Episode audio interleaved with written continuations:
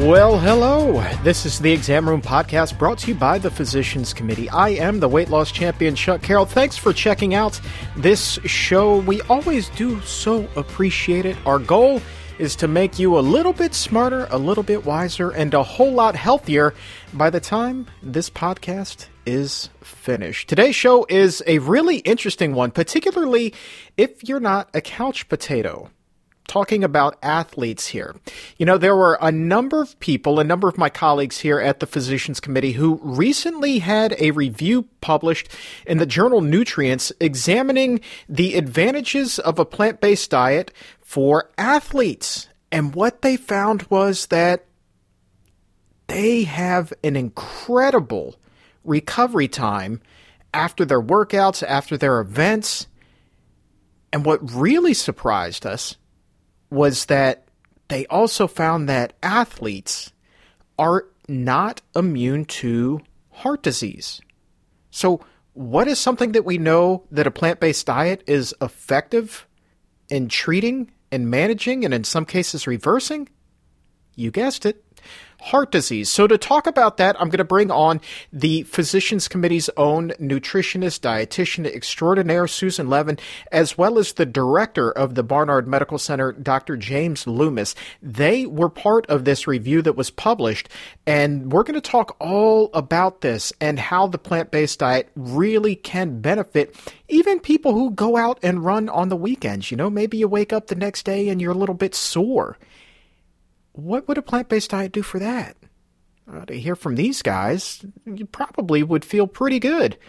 And speaking of which, speaking of which, I'm also going to be talking to another gentleman by the name of Eric O'Grey. And if you're not familiar with Eric's story, it is incredible. Eric and Peety, the synonymous. Eric is a gentleman who lost a tremendous amount of weight, came off of dozens of medications. As you'll hear, he was on medications to counter the side effects of other medications. A doctor had told him to get a grave site, a grave plot, because he wasn't going to live much longer unless he changed his ways. He found the plant based diet, he adopted a dog, and by changing his diet and by taking that dog for walks, he lost an extraordinary amount of weight. And the guy who could barely walk 100 yards is now a committed marathon runner. He runs all the time. He is a friend, he is a colleague, and he's going to share with us how he finally just qualified to run the Boston Marathon. That is huge huge. So we're going to talk about how the plant based diet affects him.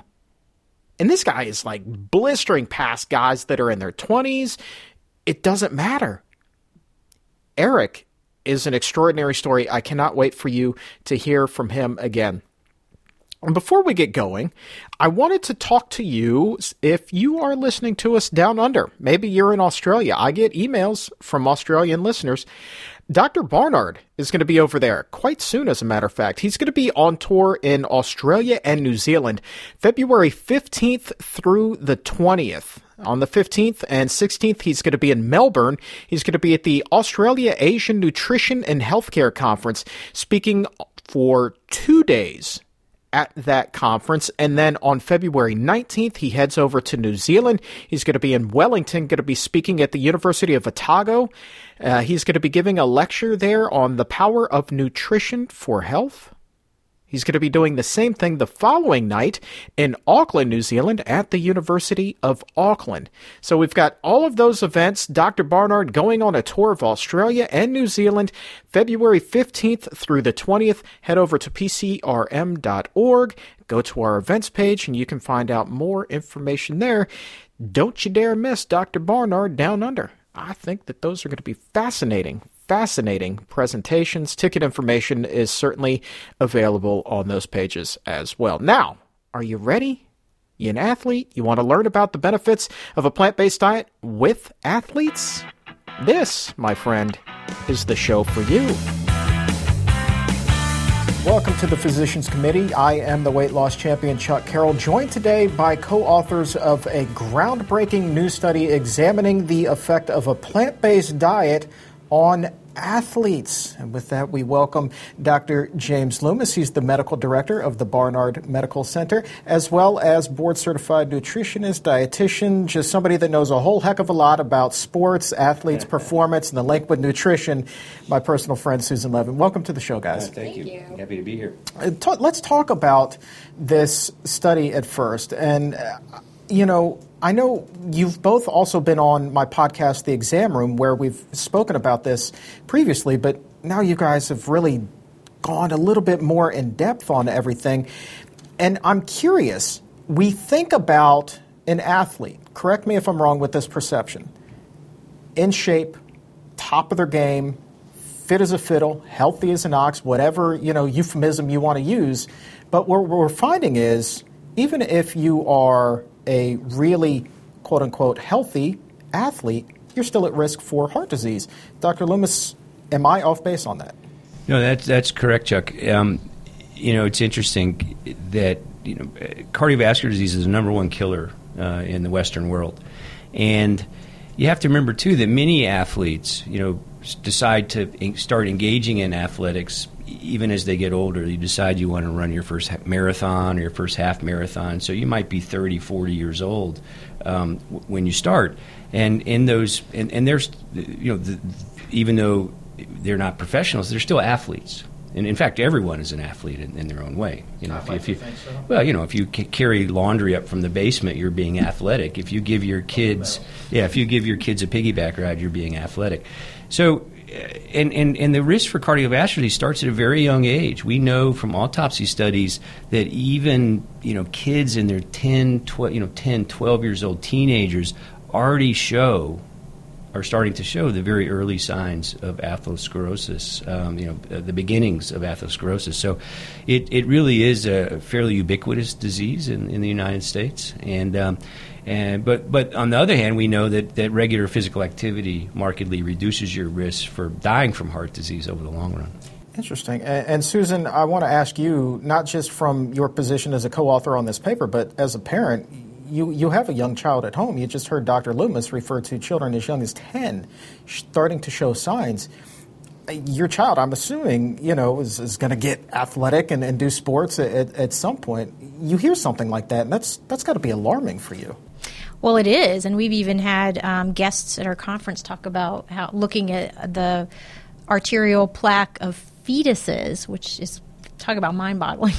that you're you're so responsible for the health of that child's heart from from the get-go, and yeah, you've got to make sure there is no pass. There is no pass for a, a young person's metabolism, right? Which is what people think. Um, you can kind of eat whatever you want as long as you look slim. And it, it goes into adulthood too. The, talking about athletes who run marathons, but their arteries can be clogged and you don't even know it because you look at them and you think um, they're in perfect health. Well, you don't know what that person eats and you don't know what's going on inside. Right. So we hear a lot about, well, if I'm an athlete, I need protein, and that of course means, you know, let's let's just get the healthy meat, you know, the, the chicken breast. Detrimental to athlete?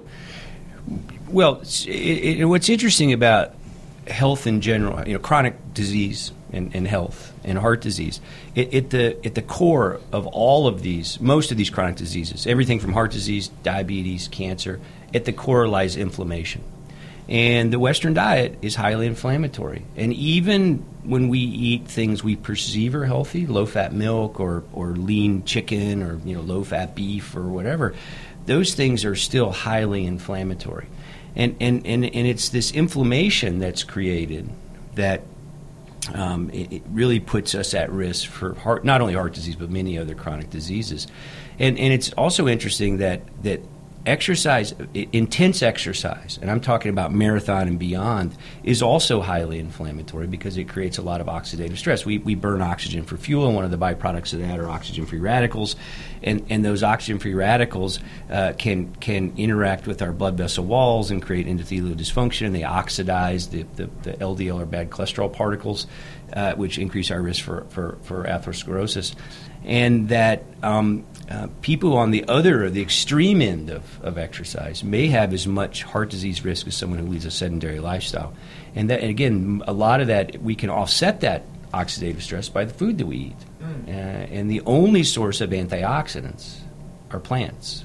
Um, Susan, let me ask you. I, I guess the the your your opinion based off of these findings. You just heard Dr. Loomis say something that I found was rather groundbreaking is that, you know, these extreme athletes have the same risk as somebody who's sedentary. But what if that extreme athlete wasn't eating those inflammatory foods? Would that lower their risk? Absolutely. So just like everybody else, um, you want to be eating um, as healthfully as possible and certainly eating lots of plants. And, you know, the impetus for this paper I think, was how popular vegan diets are with professional athletes. So people who maybe they came to that because they care about the environment or compassionate about animals, but I'm guessing the majority of the the the line on the Tennessee Titans NFL team are actually more concerned about their performance. So they know when they eat plants and avoid animal products that they are going to be combating the inflammation that we all face, and maybe even more so as as an, kind of an endurance athlete. But yeah, there are, there are performance reasons for eating this way, and it does help to be eating an anti-inflammatory diet and avoiding all those pro-inflammatory foods. Now, Dr. Loomis, in your career, you've had the opportunity to work with scores of professional athletes. You were the team internist, I believe, for the St. Louis Rams yes. before they moved to Los Angeles, as well as the baseball team, the Cardinals there. Give me an idea of how the players were, stay specific to football here, week 15, 16, late in the season. How were their bodies holding up at that point?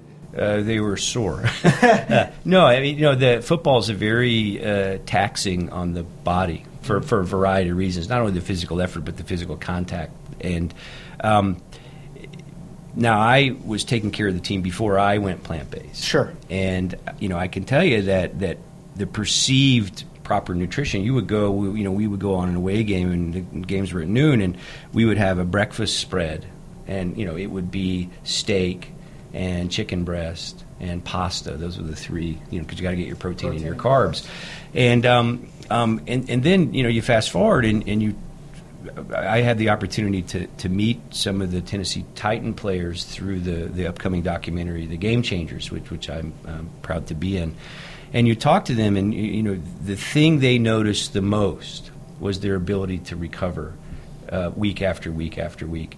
And, and, and, and, and in fact, it's interesting when, when, when Derrick Morgan first went plant based, you know, he had teammates that literally almost made fun of him. Mm-hmm. And pretty soon they notice he's having the best season of his career. He's not in the training room every week. You know, he's, he's, he's recovering faster. And pretty soon they're coming up to him, you know, on the sly and saying, hey, now tell me again what you're doing. Because it, it does work. And when you talk to professional athletes, no matter what the sport Olympic cyclists, Olympic weightlifters, professional boxers, long distance runners like Scott Jurek, every single one of them says that that the performance aspect, the recovery, and the ability to show up the next day and the next day and the next day and perform at a high level and recover from that stress every day is by far the, the biggest change they've noticed. I, I remember Brendan Brazier, who does um, Iron yeah, Iron Man, yeah. um, triathlete, professional, saying this is years ago, uh, saying um, I can train seven days a week, whereas my competitors train six because they have to take that day of rest to recover. I don't have to do that because my diet kind of does that for me, and that's why I have that competitive edge. One extra day a week over the course of year, a year, years makes you a better athlete. Right. And I mean, I can speak to that personally. Um, I, I'm celebrating my 60th birthday by trying to kill myself in July. Happy uh, birthday! Yeah, yeah. good idea. By, uh, I've um, I'm training for my first full Ironman triathlon, and, and I can tell you that that my training today is more intense and my recovery is better than it was when I was running marathons in med school 35 years ago. Wow! And and it's pretty amazing, really. That jobs with the story that uh, I tell quite frequently on the podcast. This last year, I got the opportunity to interview a player uh, who was still in Washington at the time uh, by the name of DJ Swearinger, mm-hmm. plant based. Um, and he, this was week 16 in the season, only two games left and you take a look around the the locker room, and you were just talking about the bodies are sore. I mean, these guys were like zombies. If you've ever seen The Walking Dead, that's kind of what this locker room at the end of the year it, it reminds you of. And here's DJ Swearinger. I mean, skipping around, fresh as a daisy, and he attributes so much of that to his diet. You know, and, and the team went so far as to install a, a smoothie station with everything that he, you know, wanted there, you know, your kale, your mango, and, and things like that. Uh, and also had a, a wonderful chef there that cooked plant based for him. But anyway, Susan, my question to you is this Is this rapid recovery time, is it more based off of the fact that the athlete is not eating meat, or is it that these plant based foods are actually inhibiting that inflammation? I mean, I, I see it as both. Right, I don't. exactly. I can't imagine that you could do one without the other. Um, you need, for the reasons we started with. You, you are experiencing all this stress, the oxidation, and you so you need these antioxidants and and the inflammation. You need those anti-inflammatory foods to support. Um, your routine, and if you don't have, yes, the absence is key, but but you, but it's it's a it's yin yang. You got to have both. So, so the way I think about this, you know, exercise in and of itself is an inflammatory condition. Okay, mm-hmm. so imagine when we eat an inflammatory diet, right? We have this low-grade fire burning in our bodies all the time, and then we go exercise. We're putting gas on the fire, right? Right. When we eat an anti-inflammatory diet, a plant-based diet, you, you, you've already got some water there, and so when you try to light the fire, it, it you can't, right? Because you've already got the water there to put the fire out. And so I, I think that's the, kind of the best way to understand it. So you've got the, the, the and the difference between the low grade fire from the inflammatory foods like meat and the water, which is the anti-inflammatory foods from plants, and that's a fairly simplistic way. But I think that's I think that's that's the way I visualize what's happening um, in our bodies um, when we think about exercise and the relationship it has to diet. I want to ask you another big takeaway from this paper is the increased blood flow, the boosted blood flow, I believe is, is how it's uh, been termed. Uh, just a lay question here for you, Dr. Loomis. That is important to an athlete because why? Well, because our, our muscles burn, we need oxygen to, to, to, to burn for uh, to make our muscles work. That oxygen comes from our blood, and from our red blood cells specifically.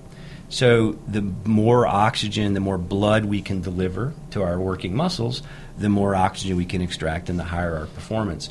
And, and so a, a couple things that, that happen when you move toward a plant-based diet. So one, the actual viscosity or the thickness of the blood uh, is less, so the blood flows more easily.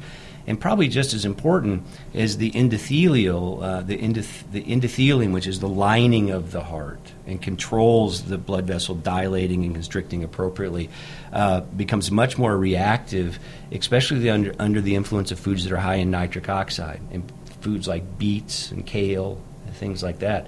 And it's been shown, there's clinical studies that have shown that for endurance athletes, if you ingest beets for beet extract, for example, before you exercise, um, you can see up to a 10% improvement in, in endurance performance. And it's probably related to the increased blood flow uh, through an improvement in endothelial function that the beets and the, the, the, um, the nitric oxide um, um, um, causes. Susan, do you know of any other food that can match? that? I mean, that 10%, that's, that's a big boost from beets. Well, What other foods would you be recommending? Well, I think anything that has the kind of that dark color, like cherries, um, would have the same kind of effect, and I'm, I'm sure they would just need the the other fruit lobbyists to do more tests to see what what their foods do. But I do think that, that that conversation about viscosity is so relevant to even people who don't exercise because they've done studies over and over and over again feeding people things like here eat this drink this milkshake and eat this mcmuffin and let's see what happens and the rea- your body's reaction to that immediately and for hours on um, following eating that kind of food it just gets thicker and thicker and thicker and all your lab values start to go horribly wrong and that's one meal and you're talking about an american diet where we eat like that constantly, at least three meals a day plus snacks. Our blood viscosity just constantly being um, thickened, and, and I just kind of picture that as manifesting in these very lethargic people. And of course, you are. Like your blood can't even move because of your diet. And it's not that study with that one high fat meal. Look what it does. And people are like, oh no. It's like, we have one high fat life here. That's how we're, we're operating all the time. Yeah, there's a great scene in the Game Changers where they take so Griff Whalen, who's an NFL wide receiver, is plant based, and so they take him and two of his teammates, and they feed him um, burritos. And Griff has a plant based burrito, and his teammates have you know beef or chicken burritos, and they draw their blood, and then they feed them all plant based burritos. And when they show the players the blood, the, the two that ate the, the, the, the meat based burritos, their blood was literally milky cloudy from the fat. Wow. And so imagine, you know, that sludgy blood trying to get through your blood vessels. Griff's blood was clear. Wow.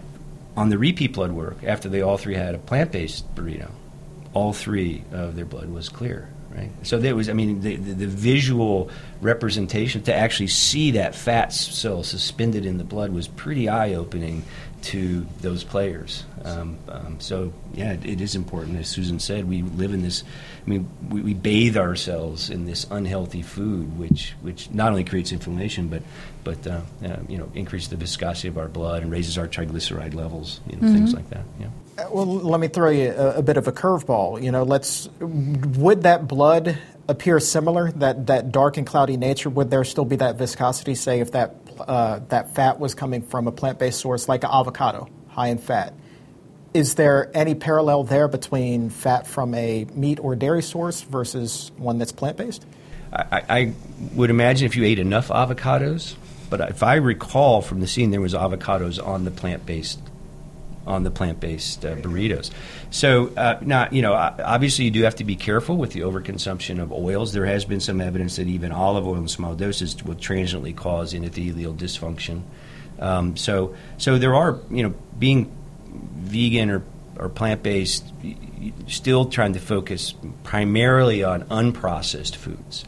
So, in trying to avoid the edible, highly processed edible oils, highly processed sugars, highly processed grains, which are all plant based but but also can play a role, you know, have, to have an adverse effect on you know not only uh, viscosity but also inflammation, especially with sugar.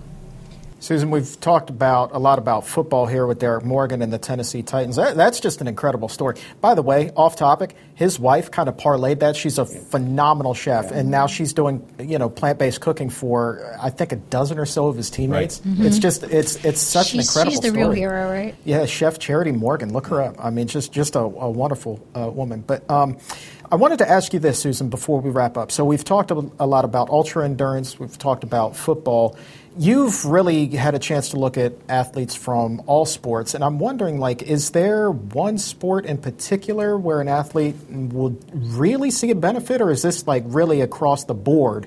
You know, plant-based diet is, is really going to be in their best interest.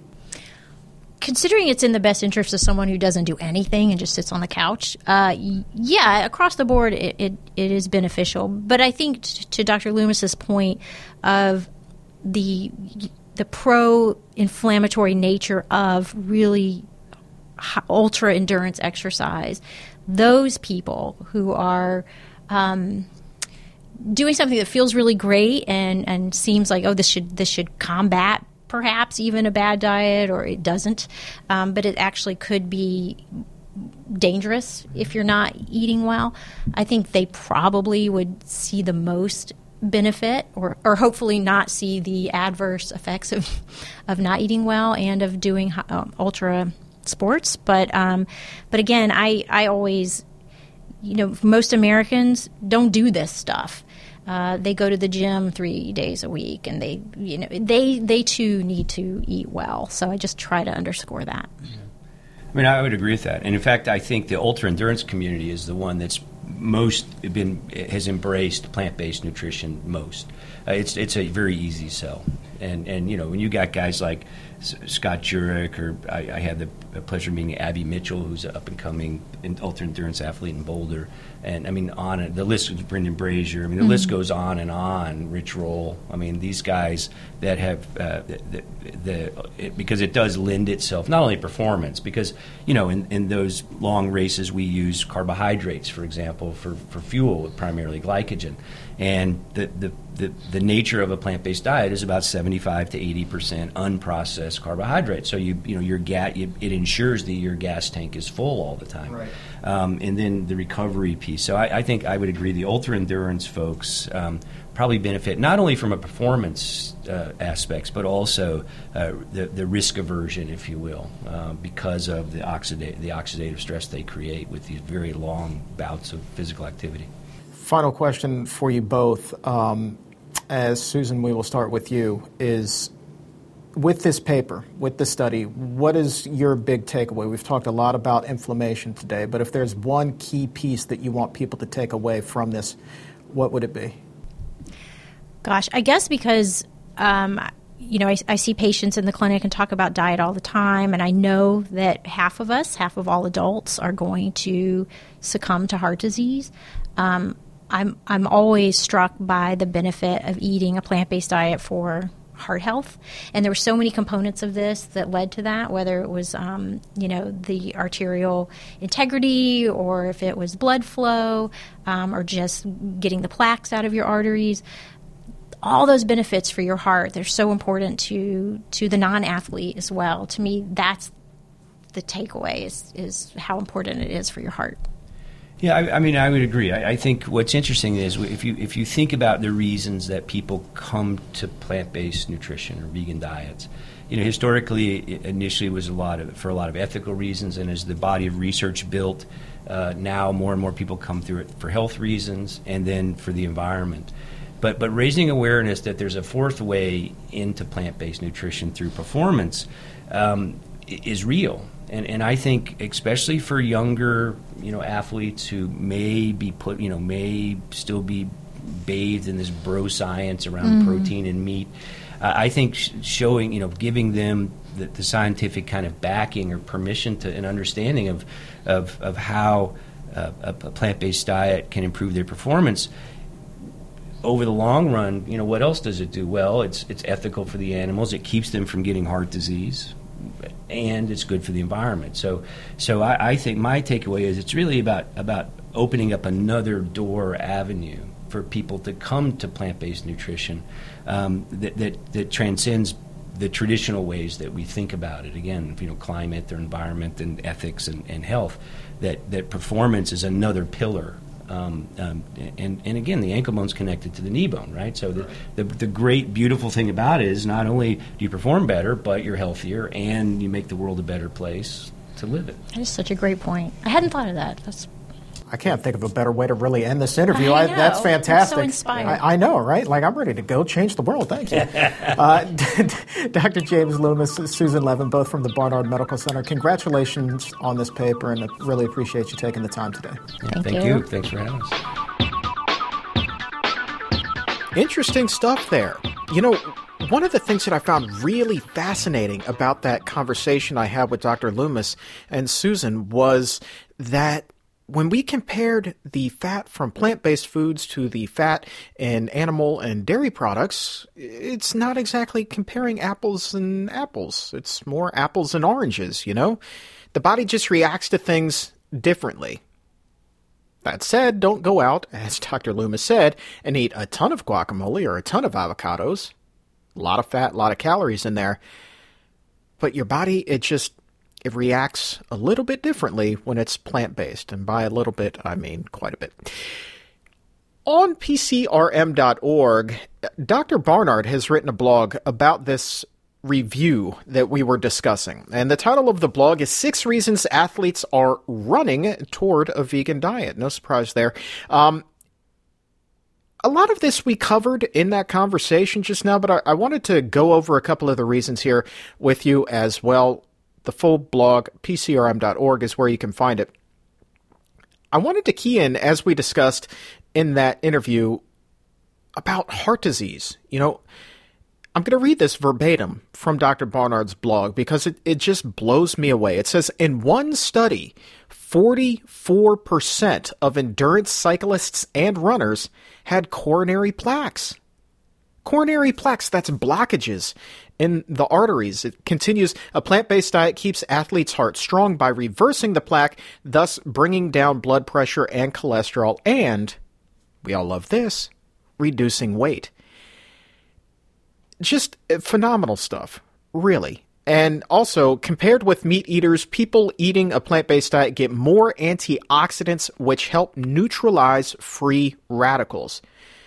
Why is that important? Well, Dr. Barnard explains. He says free radicals lead to muscle fatigue, reduced athletic performance, and impaired recovery. And that's what we're talking about when we talk about increased recovery time or shortened recovery time, depending on how you want to look at it, however you want to phrase it. Bottom line is you're going to be feeling better faster. And you'll hear about that firsthand from my next guest, Eric O'Grey, gentleman who, as I said at the top of the show, went from being on scores of medications and medications for medications to now being this elite marathon runner. He just qualified for the Boston Marathon. That's huge. That's huge. And as far as the recovery time, I'm telling you, what he says about how he feels the day after running a marathon, that's 26 miles. How he feels the next day, a lot of times he doesn't even think that he ran, doesn't feel it. The guy ran a marathon two days before we taped the interview, and then gets on a plane, comes home, runs eight miles to work today. How about them apples? Eric O'Grey, you are my hero, sir. My next guest here on the Exam Room Podcast, brought to you by the Physicians Committee, is actually my very first guest on the Exam Room Podcast, brought to you by the Physicians Committee. When I first pitched the idea of doing this show, they said, It's a great concept. Here's who you need to talk to. They said this guy is just incredible. He has a phenomenal weight loss story, and he's a heck of a human being, and you got to read his book. And I was like, okay, I can read his book. He's a great guy. I want to talk to him. Let's have him on. And so since that day, Eric O'Grey has been uh, holding a place near and dear to my heart. I'm so thrilled to have you back on the show, my friend. Well, Chuck, you're too kind. Uh, no, I'm not really. no, you're you're the only person in the world that would ever, ever, ever possibly say that. Uh, you, sir, for those who aren't familiar, uh, have perhaps the most remarkable weight loss story that I've ever heard uh, in my life because it is truly all encompassing, not just the physical, but the emotional attribute that comes with it as well. And you wrote that book, Eric and Peety, documenting it.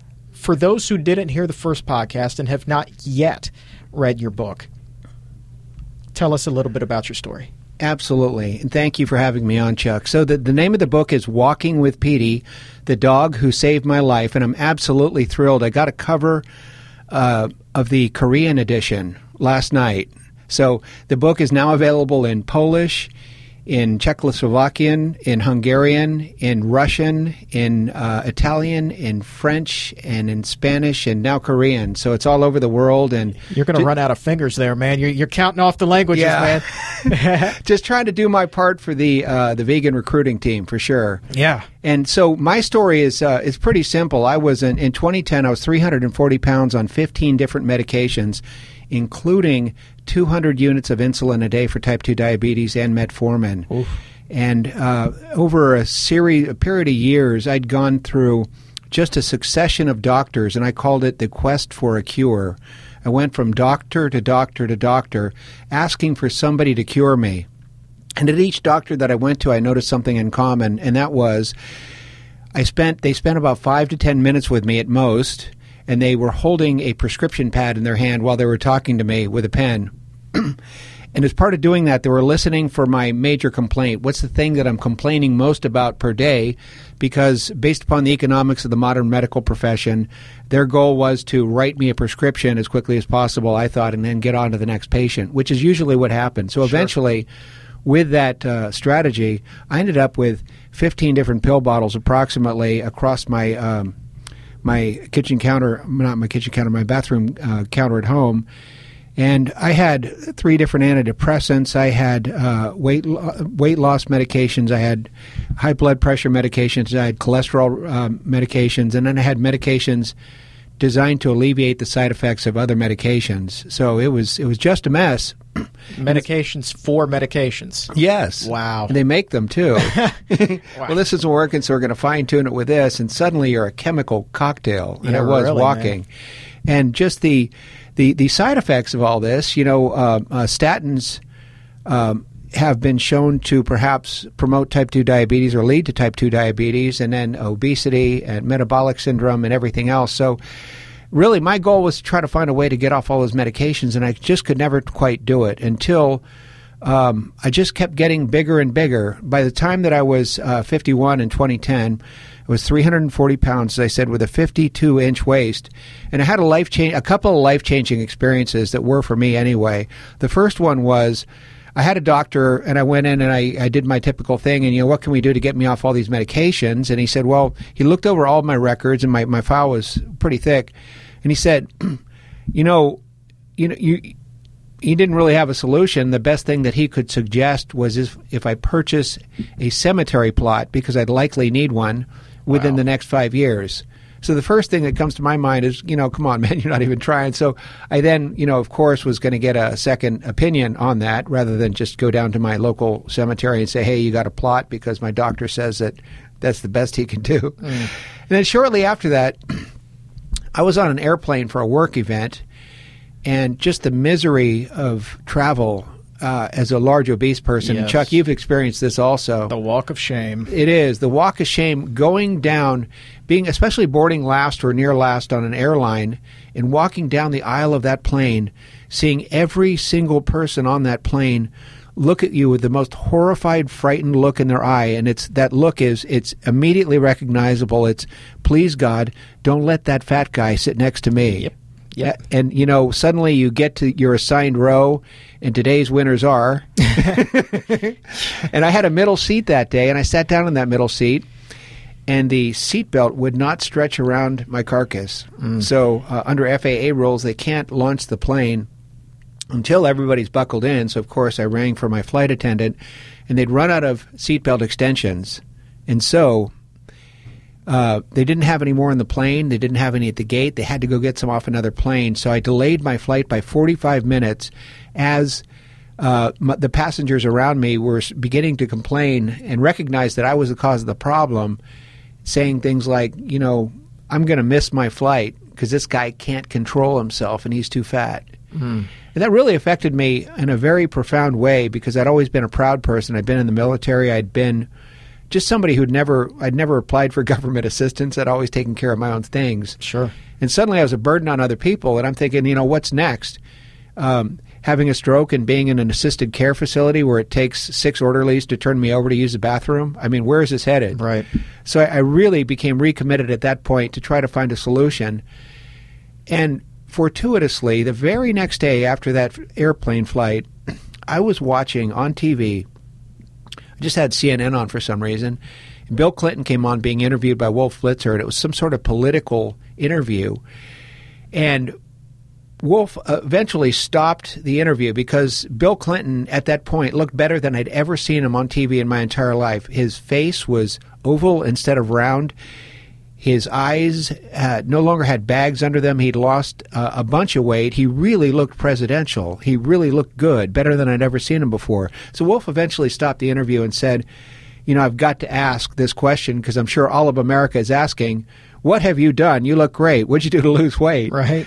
And he said that he had um, consulted with and was being treated by doctors that were involved in, in some sort of recent study called the China Study, and he was following a whole food, plant based diet to reverse his heart disease and also to help him lose weight and achieve some other health benefits because it was right before his daughter's wedding and he wanted to look good for his daughter's wedding and additionally in addition to you know last long enough so that he saw his grandchildren Yeah. so that was it it for me.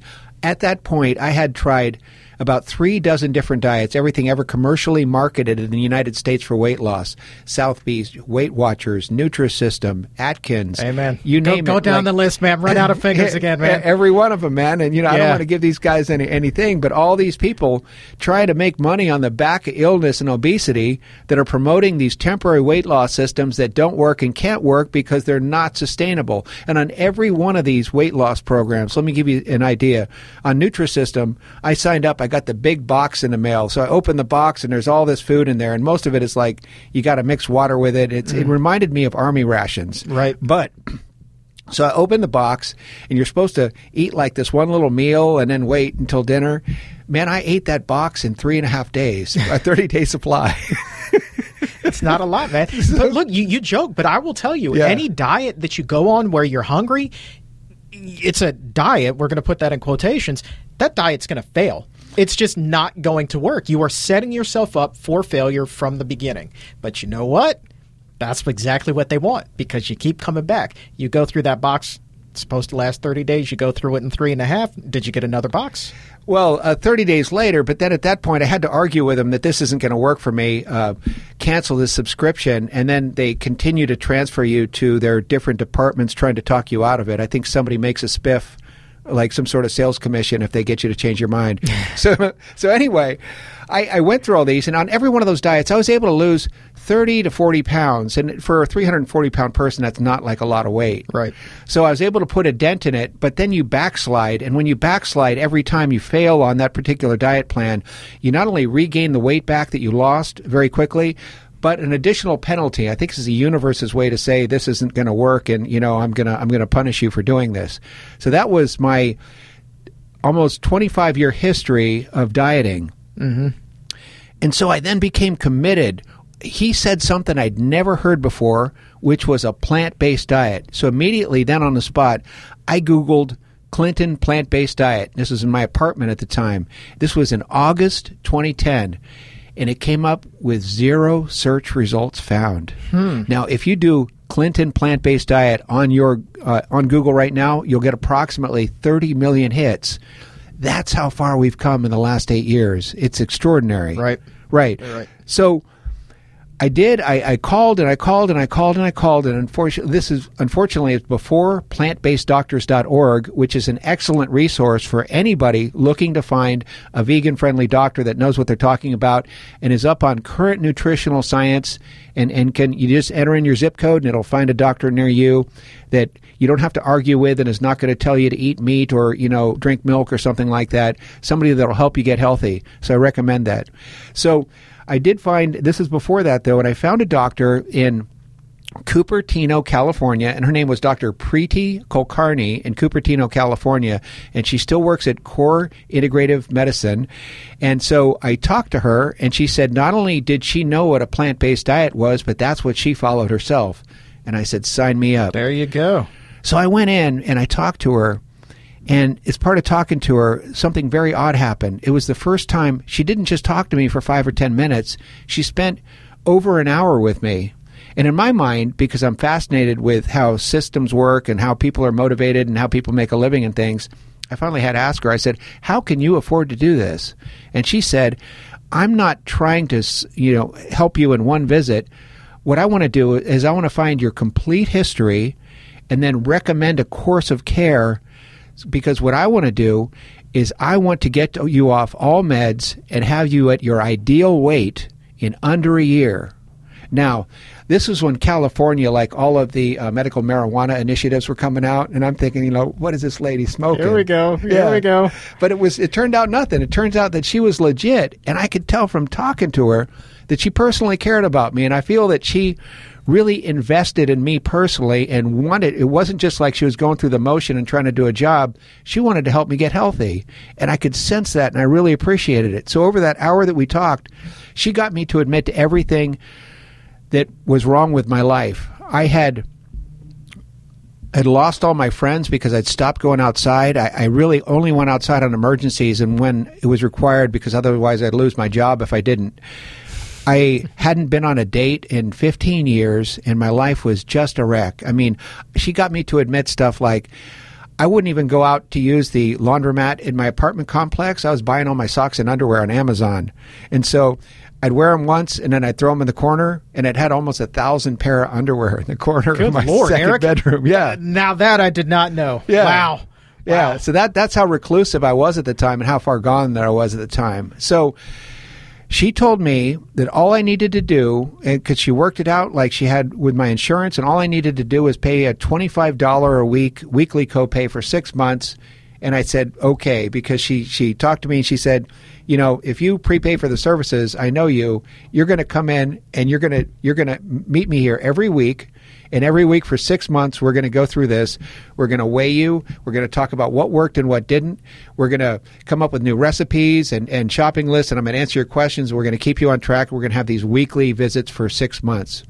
So I said, okay. So at the end of that meeting, she did some things that totally surprised me, and I'd never heard of a doctor before. First, rather than prescribe me with medications, she prescribed a whole food plant based diet and also a dog from my local shelter. And I'd never had a pet before. So the first thing that I asked her was, you know, I'm kind of nervous about this. First of all, why is a dog why is a doctor prescribing a dog for me?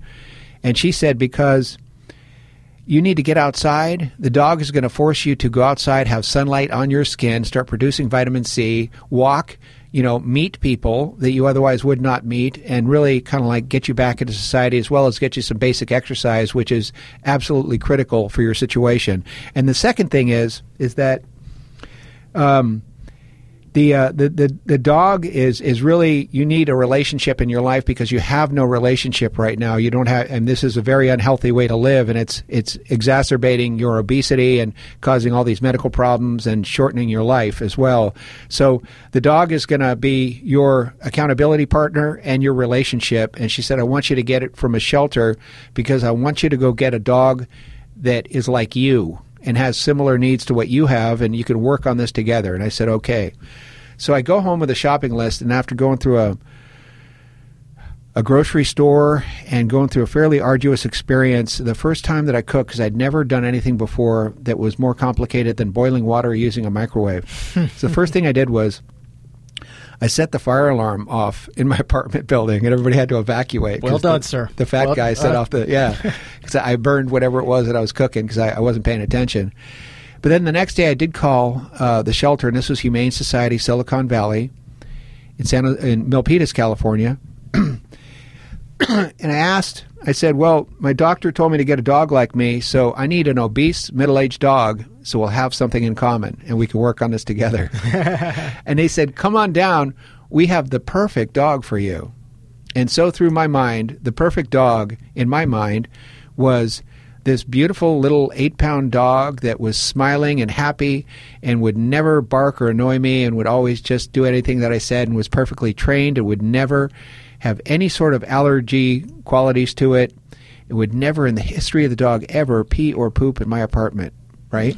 That is the ideal dog. So that in my mind, visually, that was like an eight pound golden retriever. Aha. Eight pound golden retriever. yeah. Uh, yeah. So you're laughing. Okay. Okay then.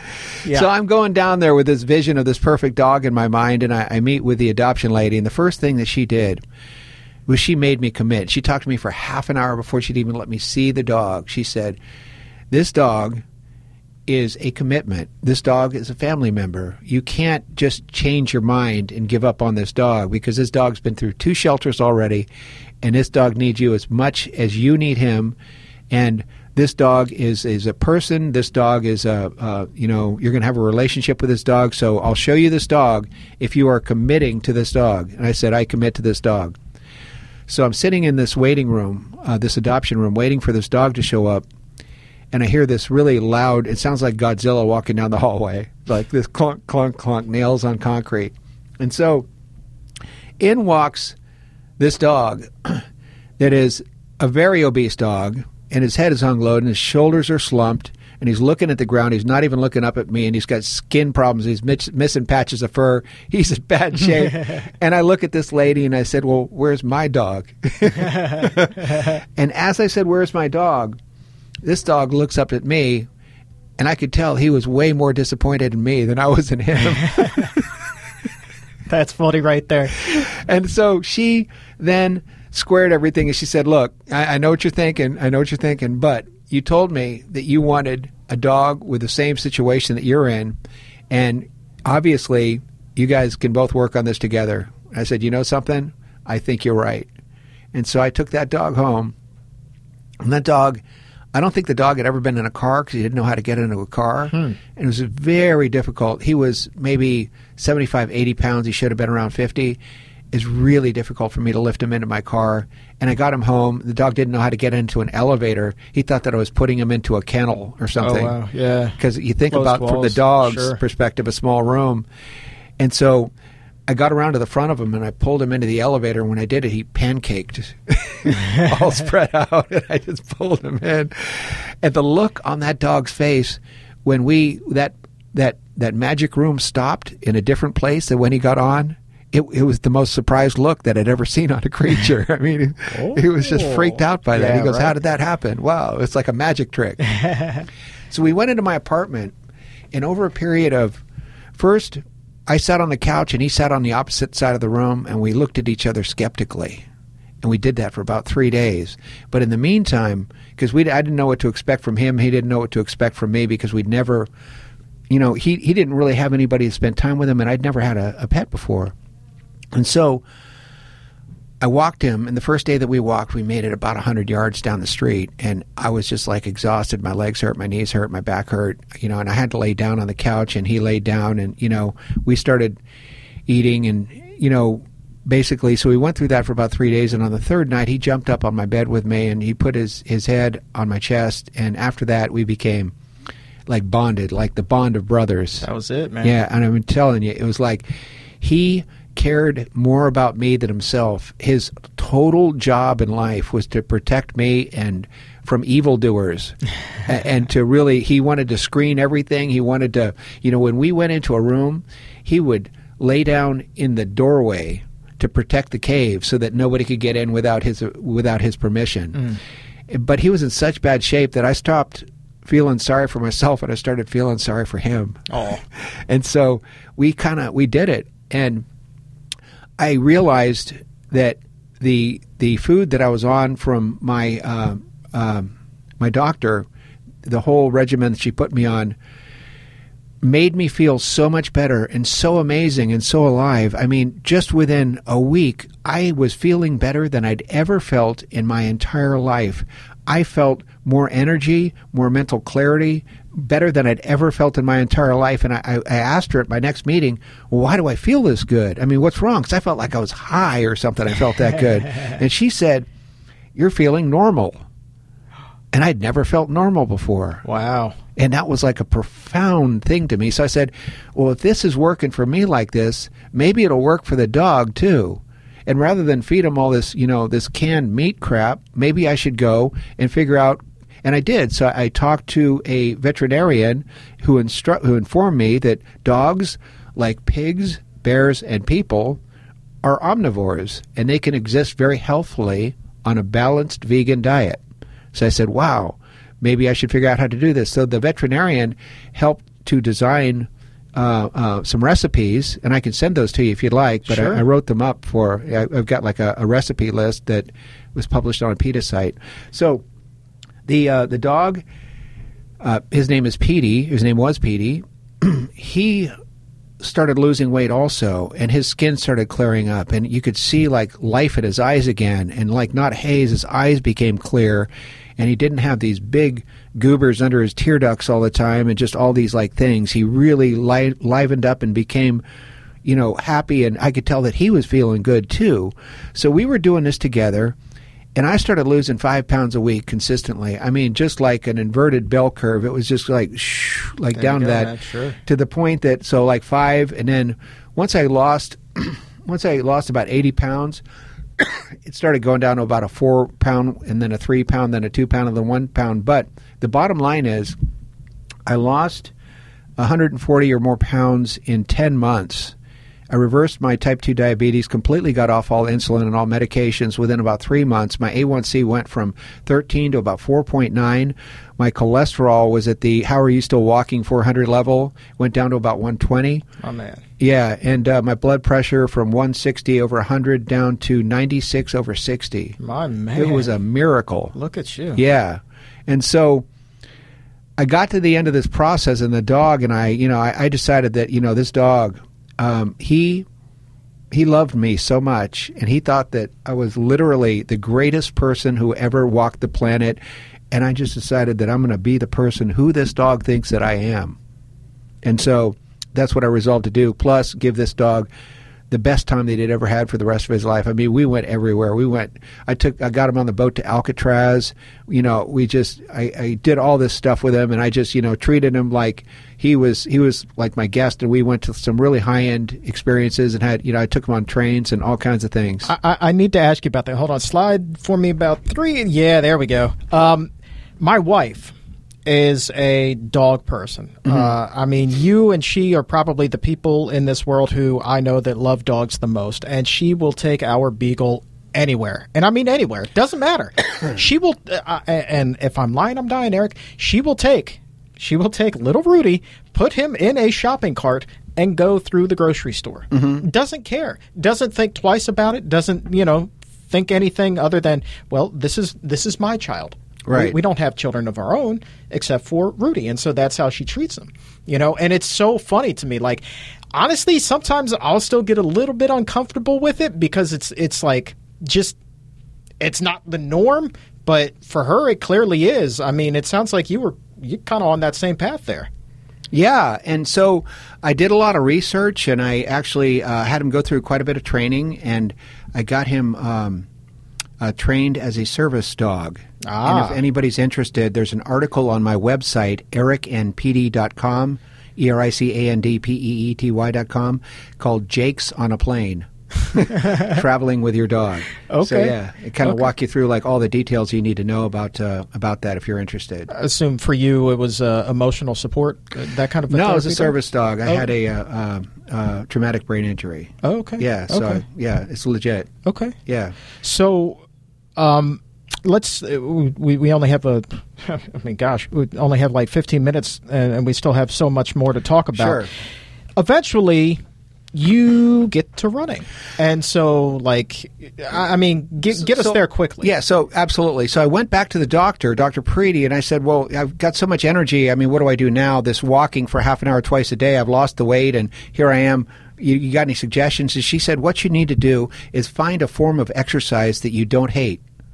and it needs to include a social component so that basically you can do this and then you can have built-in friends and, and, and all this so i talked to a bunch of people and i thought about it and somebody recommended long distance running and because um, they said, you know, you're going to hate it for the first couple of weeks, but after a couple of weeks, if you just keep at it and you force yourself, a light switch is going to go off and you're going to be running along and you're going to say, hey, I not only don't mind this, I like it and I want to go further. And that's exactly what happened. So I, I went on Meetup and a couple other uh, sources, internet sources, and I found some local running clubs in my area. And there are, they're in every area and anybody can find them like this and I joined a couple, and I just started going on their scheduled runs, and I was introduced to the glorious trails of Northern California, and I just saw things that I'd never seen before, and I ran along lakes and oceans and mountains and just amazing things, and I had the time of my life.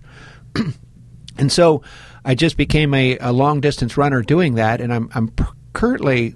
I've run about 25 full marathons since then, mm-hmm. about 100 half marathons. And so I, I'm right now I'm running four or five fulls a year and about 15 halves a year. Uh, but right now in the last three months, I've run six fulls. And um, I really earlier this year wanted to achieve a lifetime goal. I wanted to qualify for the Boston Marathon. So I figured, how am I going to do that? This is what I wanted to talk to you about. Yeah, because I know that uh, PCRM recently has published a paper that talks about the benefits to vegan athletes of increased endurance and uh, reduced recovery times. And I was very inspired by that, and I wanted to prove it. And so I'm 60 years old, and over the last two weeks, I've qualified for the Boston Marathon twice. Yeah. And so It it was uh, it was What, what, are you gonna like run it and then ah that was fun? Let me go back and you know start again. I wanted to I wanted to make sure that I did it two weeks in a row to let other people know that it's not only possible, but it's it's because your typical thing. I'm also a running coach. I'm a long distance. I'm an adult distance running coach through Roadrunners Club of America. Okay. and nobody in the right mind, or most people, would not ever attempt to run races, two full marathons back to back, two weeks in a row. There's a number of people that will uh, do marathons back to back. I'm also a member of a club called Marathon Maniacs, where that's a requirement that you do it.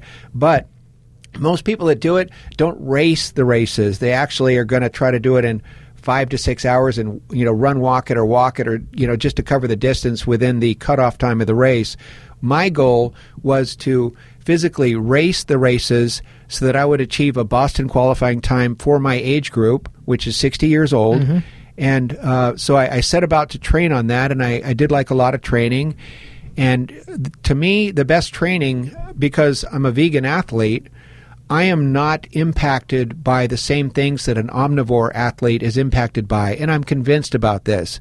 I can run a full marathon this week and run another one next week and try to achieve the same speeds. Recovery time. And I can do that because I have a reduced recovery time that's reduced inflammation and I'm able to uh, bust it out. It's just like after I run a full marathon, I'm not really even sore the next day. Mm-hmm. And how many people can say that if they're being honest as an omnivore, omnivore athlete? I maybe have a little bit of soreness the next day, but is gone by the day after. As an example, I ran the Louisiana Marathon uh, on Sunday, and today is Wednesday, and I ran eight miles to work this morning. Look and so you. most people would never consider doing that. They'd still be in a recovery mode. I felt fine and I actually turned on the gas a little bit and just kind of like lit it up and nice. you know, cruised to work this morning. Nice. Yeah. So, uh, what what is the qualifying time uh, for Boston? The qualifying time for a 60 year old is three hours and 50 minutes. Okay. So I ran uh, the Charleston Marathon uh, last Saturday, not this most recent one, but the one before that, the Charleston Marathon, I got a 336 nice. instead of a 350, which I was very pleased with. I slowed down a little bit over this at the Louisiana Marathon because I deviated from my plan a little bit. I tried something different that was probably ill advised. I underhydrated and I got uh, pretty severe leg cramps, so I did a 345 this on Sunday, but that still, still beat under. my Boston qualifying sure. time by five minutes. Sure. Now, yeah. uh, now uh, I have I have a, a, few more races coming up that I'm going to try to um, achieve the time that I need to qual- time qualify for the New York Marathon, which would be a 3:34. Is 3:36 a personal best for you? Yes. Okay. So, but you're not far off. I mean, 334 seems I mean, that's that's attainable. Yeah, it is, especially because in Charleston, when I got the 336, the reason I didn't get a 334 is because they had a freight train cut the course off, and no. I, had, I had to wait about uh, three four minutes for the freight train to go by. It was it was I'd never seen anything like it before in my life. And that life. counted against your time? It did because no, yeah. Come on. No, I'm telling really? Yeah, they don't they don't have a way to no like to way. deduct that from the time. So oh. I'm, I'm standing there. Really, let me tell you about this story. I see this freight train coming up on my right. And the last time that I heard about something like this happening once at a marathon in um, in Oregon, and when it happened in Oregon, it was one of these like one mile long freight trains like they have in Texas or the Midwest or something that, you know, take 15, 20 minutes to go yep. by. And I thought, all of the preparation, the blood, sweat, and tears, the expense, everything I put into this, I am not going to let that train steal my Boston time today. And so I started sprinting. And my what I was planning to do, literally, was dive across the tracks right before the train hit the road, Ooh. just to get on the other side of it. Now, fortunately, thankfully to the Charleston Police Department, thank you very much. when the when the arm went down and uh, right as I sprinted up because I sprinted about hundred yards to actually beat the train, I was literally going to dive across the tracks the policeman, the kind policeman, stepped in front of the gate and looked at me and like with a don't even try it look on his face. And you know so i respected that and i stopped and i just you know was dejected. Fortunately then i looked back at the train and it wasn't as long as i thought and it only took about three or four minutes to pass. Still though. I, I mean i got robbed. Well uh, i don't want to complain. I mean no, i don't no, want to be a whiner. It's, yeah. it's a, it's a heck it of is a time. i've just yeah. never heard of that before. Yeah. I, I, mean it just seems as unfair as that non-call in the nfc championship game. I mean like you were just talking about the blood the sweat and the tears. Think about somebody I, I, I mean really that would have put you in new york. I know your it goal that day yeah. was to qualify for boston which you did but that would have also put you in new york. I've been trying to get in new york for seven years now. Here's how new york works. It's a wonderful race. It's a race that everybody wants to do and it's really hard to get in. And the problem with the new york race is um, from the amount of they have several different ways to get in. You can either donate $5000 or or you can uh, time qualify, which is very difficult because it, it, substantially exceeds the Boston Marathon standards to time qualify in, or you could lottery in. So by lotterying into the New York Marathon, you've got about a 15% chance of having your number picked. And I've been trying for six or seven years now, and I've never been picked. Hmm. So you know, I'm still, I've still got like a couple of more chances. Um, right. With I've got some more races coming up. I'm running the Rock and Roll Washington D.C. Marathon in March, and then a uh, Maryland Marathon in uh, in April. Is that in Annapolis or Baltimore? Yeah, it's Yeah. it's in Annapolis, Okay. right? I forget the name of it, but it's like the B and A Marathon. Uh, it's I- near I Annapolis, yeah. absolutely. Uh, that's a beautiful area down there. You So I'll continue training, and hopefully I'll hit my 330. I'll exceed my 334 time for one of those. Yeah, well, Yeah. that's certainly hope so, man. Uh, otherwise, we'll uh, we'll start a GoFundMe for you to get together that five grand.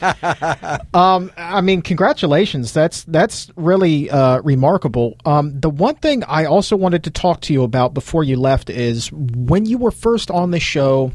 After we finished, you know, we just got to talking, and you at that point, it seemed to me like you were ready to make a change somehow in your life. You know, like you you were ready to switch gears and go all in on something that you you truly b- believed in career wise. And then I was like, man, I'm all for it. And I tried to give you as much encouragement as I could. And then lo and behold, a month later, I get an email. It says, hey, I'm applying for this position.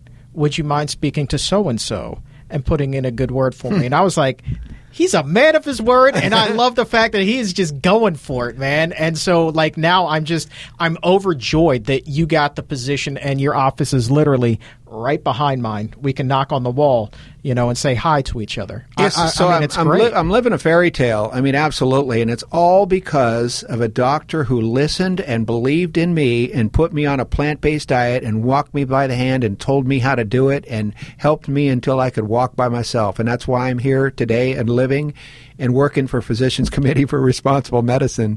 And I'm thrilled to be here. I'm director of development for the Southeast, which means that I'm in fundraising.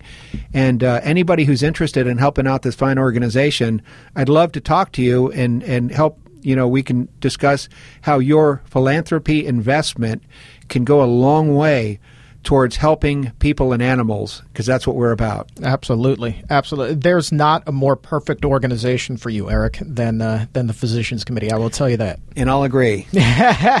All right, uh, real. I mean, seriously. So, if somebody's listening, how how's the best way to reach out to you? Well, you can go online and hit the donate button or um, area code 202 686 2210. There we go.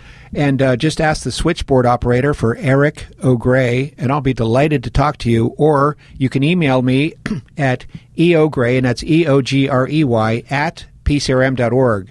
And happy to spend time with you and, and talk to you about how you can make a difference in the world. And I know, yeah, and you already are making a difference in the world. I've seen you at, uh, operate at these large functions that we put on, and, and I know that you're always traveling and meeting with people, and it's you're just a remarkable uh, human being who is truly doing in life what he wants to do, and you are to be commended for that. And so, for sharing your story and bringing that inspiration to the exam room, I am forever in your debt, good sir. oh, thank you so much, sir. We appreciate it. All right, and now I'm going to go download Babelfish and learn Korean so I can read your book in another language. Wonderful. I'll get you a copy.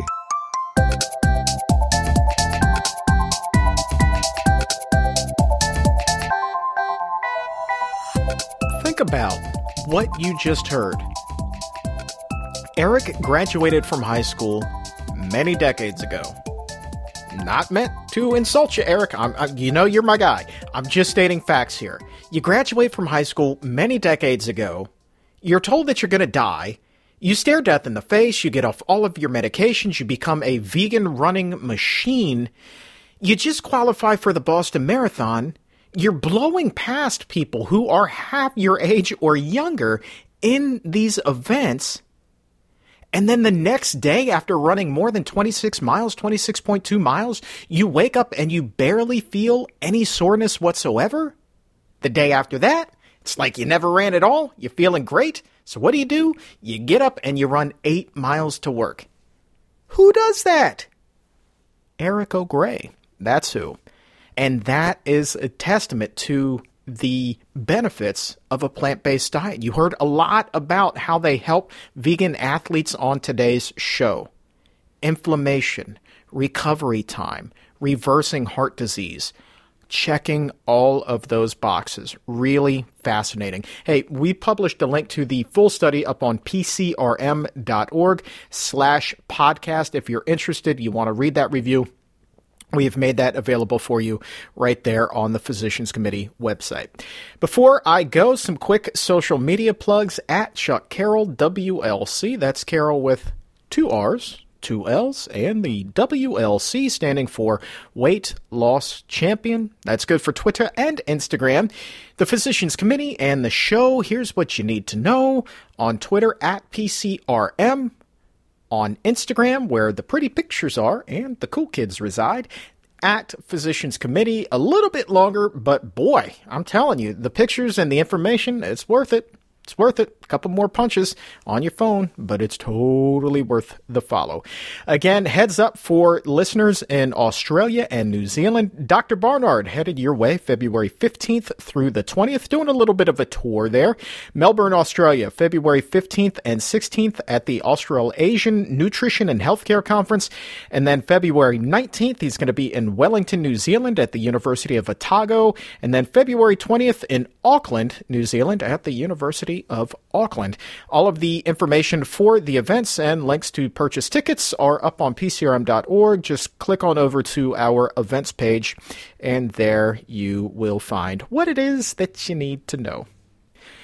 And of course, if you have not already done so, please go ahead and subscribe to the show, whether it's on Spotify, Stitcher, Apple Podcast. It doesn't really matter where you get it. It's available where only the finest podcasts are, and that's everywhere. Go ahead and subscribe to the show, new ones each and every Wednesday. And while you're there, please be kind and leave a five star rating and a nice review. We would appreciate it.